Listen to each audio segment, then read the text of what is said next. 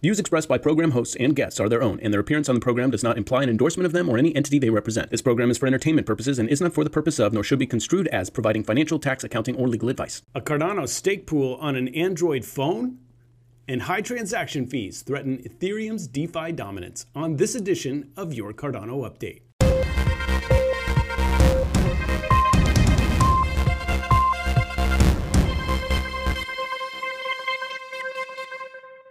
Hello, everyone. I'm James Keever with United Stakes of Cardano. What a day today has been in the Cardano community. First, a late night tweet last night blows minds when Mike from Bacon Pool posted video demonstrating a working stake pool on an Android phone. Now, think about that for a second a working Cardano stake pool running on an Android phone. Well, Twitter sure is a magical place, ladies and gentlemen, because we reached out to Mike and he's agreed to share his story. Mike, thank you so much for joining us. Yeah, thank you for having me, and I'm excited to give you guys the rundown on what we've achieved here. Yeah, we're, we're excited to have you. Now, first, start by explaining to our audience what you've been able to accomplish here, please. So basically, I was able to take the um, Cardano node for the Cardano um, Shelley mainnet and run it on my Android device, my actually um, everyday phone that I use. And pretty much, yeah, I started it up in passive mode, passive mode for right now, just to sync up the whole chain. And we're almost done syncing it up. And as soon as it's done, we'll make a couple more videos to show you guys processing transactions on on on my mobile device. It's absolutely mind blowing. I mean how did you do this? Technically, how um, did you make this happen? So, I mean, basically, you know, as most people probably know, Android is just Linux, right? Running on Linux kernel and whatnot. So I kind of took the idea of being able to, there is a um, service called or functionality called proot um, for Android and for um, Linux period. I'll, I'll have some links to post it with, with more explanations or whatnot but I was able to run the Debian distribution right alongside with it. And as once I had that done, I kind of followed the, the instructions on the on the docs cardano.org, right? Just um, libsodium and whatnot. Um, I didn't compile the binaries on my phone because I have other ARM devices in my house that I use to test Cardano nodes on and play around with. Um, you know, I'm a huge single board computer, low power device advocate, and I believe that they have a huge role to play with us, especially in the blockchain space, you know. And um, Rick mentioned something on Twitter um, from the Digital Fortress if somebody had this running on a Galaxy S10, I believe, or whatnot. And mm-hmm. I figured, I'm like, you know, Android, Android. I'm like, let's see what I could do. I've been using Linux since almost my day one of my, you know, or since when it was around and whatnot. And yeah, here we are. A couple hours later, about a whole day of tinkering around and it's got it working. Wait a minute, you did this in a day? Yeah, so I, I came across the Twitter post in the morning and I kind of was wondering how it could be done. And yeah, I just kind of sat down in front of my computer and then uh, sometime in that afternoon or, or that evening, I should say, I had a link ready for Rick. Uh, or, or just posted in the Twitter with a response with a video and whatnot. So that is yeah. incredible. Now, you mentioned single board computers, and I wanted to ask you some people argue running a pool on a device like that, or like a Rock Pi or a Raspberry Pi, it isn't reliable. What do you think? That I don't see why not, right? I mean, it's basically as a computer, right? You don't you don't carry your phone in your pocket every single day, and you think about to yourself that oh, is my phone reliable or not, right? And basically I, you know a lot of it yeah sure it comes down to hardware especially if you can have dedicated hardware you know on dedicated internet and like battery backup it could be just as reliable just as any computer right? Like there's these single board computers like these new rock pis or raspberry pis that are coming out are coming out with eight gigs of ram you know? I tend to have a little bit of a higher end phone that's got eight gigs of ram and you know eight core cpus and whatnot. Sure it's not as powerful as your desktop and you can't per se crank it up as your desktop or laptop because of heat issues and whatnot, but they're just as reliable and they're also always going to be as reliable as your as your pool operator, for instance, as well. You know, if you have the want to and and understanding and doing of this, it it you can make them very very reliable. Um, there is actually someone on Cardano now that minted on the first epoch, minted a block using their Raspberry Pi setup, I believe. Yeah, that's absolutely incredible. And and we kind of had some technical difficulties when we first tried to connect. Uh, you weren't able to use your computer. You're actually talking to us on the very phone that's running a Cardano node, right?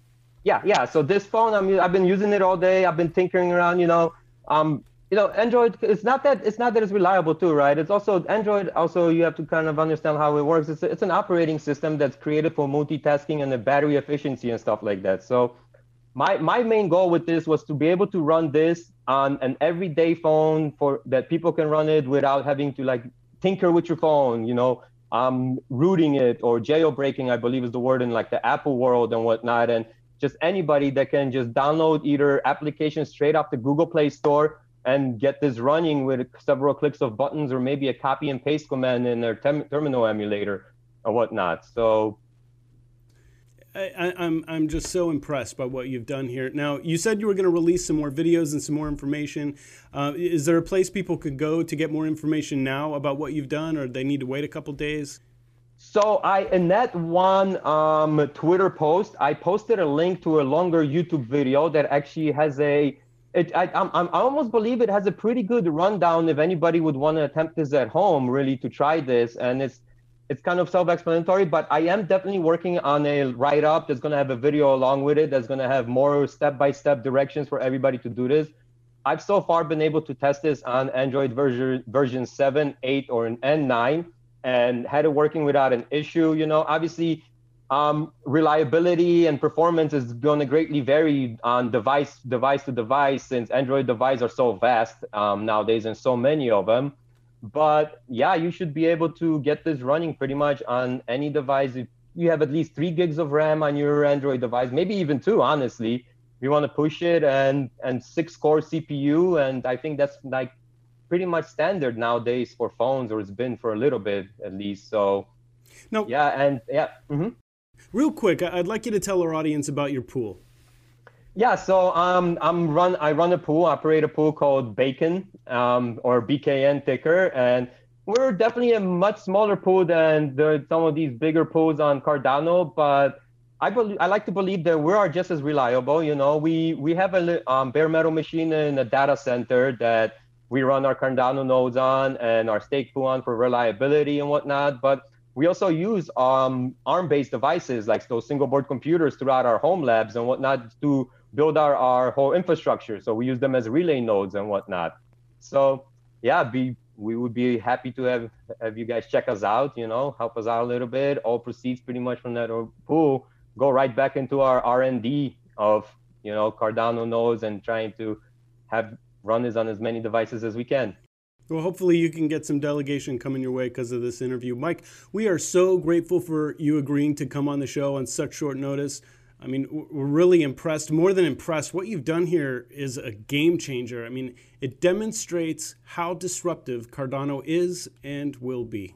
Oh, yeah, thank you very much. And, you know, I really want to say to the IOHK guys and the developers of the Cardano node, I mean, you know, having it run on Android and the Linux operating system is one, but the fact of how well written and stable this client and efficient it is, is a whole other story, right? Because just you know, being able to set up the environment for it to run, and then the software actually running and being happy on running where you set it up to is a it's completely two different ball games at this point too. You know, so yeah, it's absolutely yeah, crazy.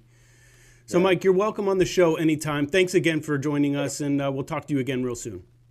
Yep. Thank you very much. Take care. Ridiculously high fees threaten Ethereum's DeFi dominance as gas fees spent on the network are at an all time high with users paying an average of $6.8 million in total fees per day, according to Glassnode Insights. Are we watching a death march as Ethereum spirals into the depths of obscurity? And will Cardano take the lead? These are all great questions which can only be answered in time, but one notable Ethereum developer is taking notice. It's well known that one of the biggest value drivers for Ethereum, the current undisputed champion of decentralized application development, is the fact that it has countless developers, it has a ton of users, and it has the best developer tools that exist in the market today to make it easier to create and garner interest in decentralized applications on that blockchain.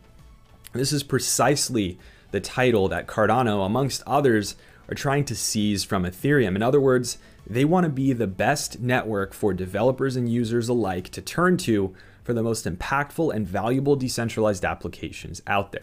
Now, Cardano's approach is as follows to create a highly predictable and deterministic programming language called Plutus that will allow developers to create safe and secure decentralized applications easily, and simultaneously to provide a means by which non technical users as well can get in on the fun and create business logic driven smart contracts using a user interface.